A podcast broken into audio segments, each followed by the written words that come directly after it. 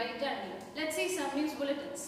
India recorded 18,795 fresh COVID-19 cases in last 24 hours. Cyclone Gulab brought Hyderabad city to halt, led to waterlogging many parts in the city. Akash Prime missile successfully flight tested and destroyed aerial target. Bharat Bandh led activists to block roads in Kolkata. Tamil Nadu government to hold fourth mega vaccination drive on October 3. That's all for today's news bulletin. Thank you.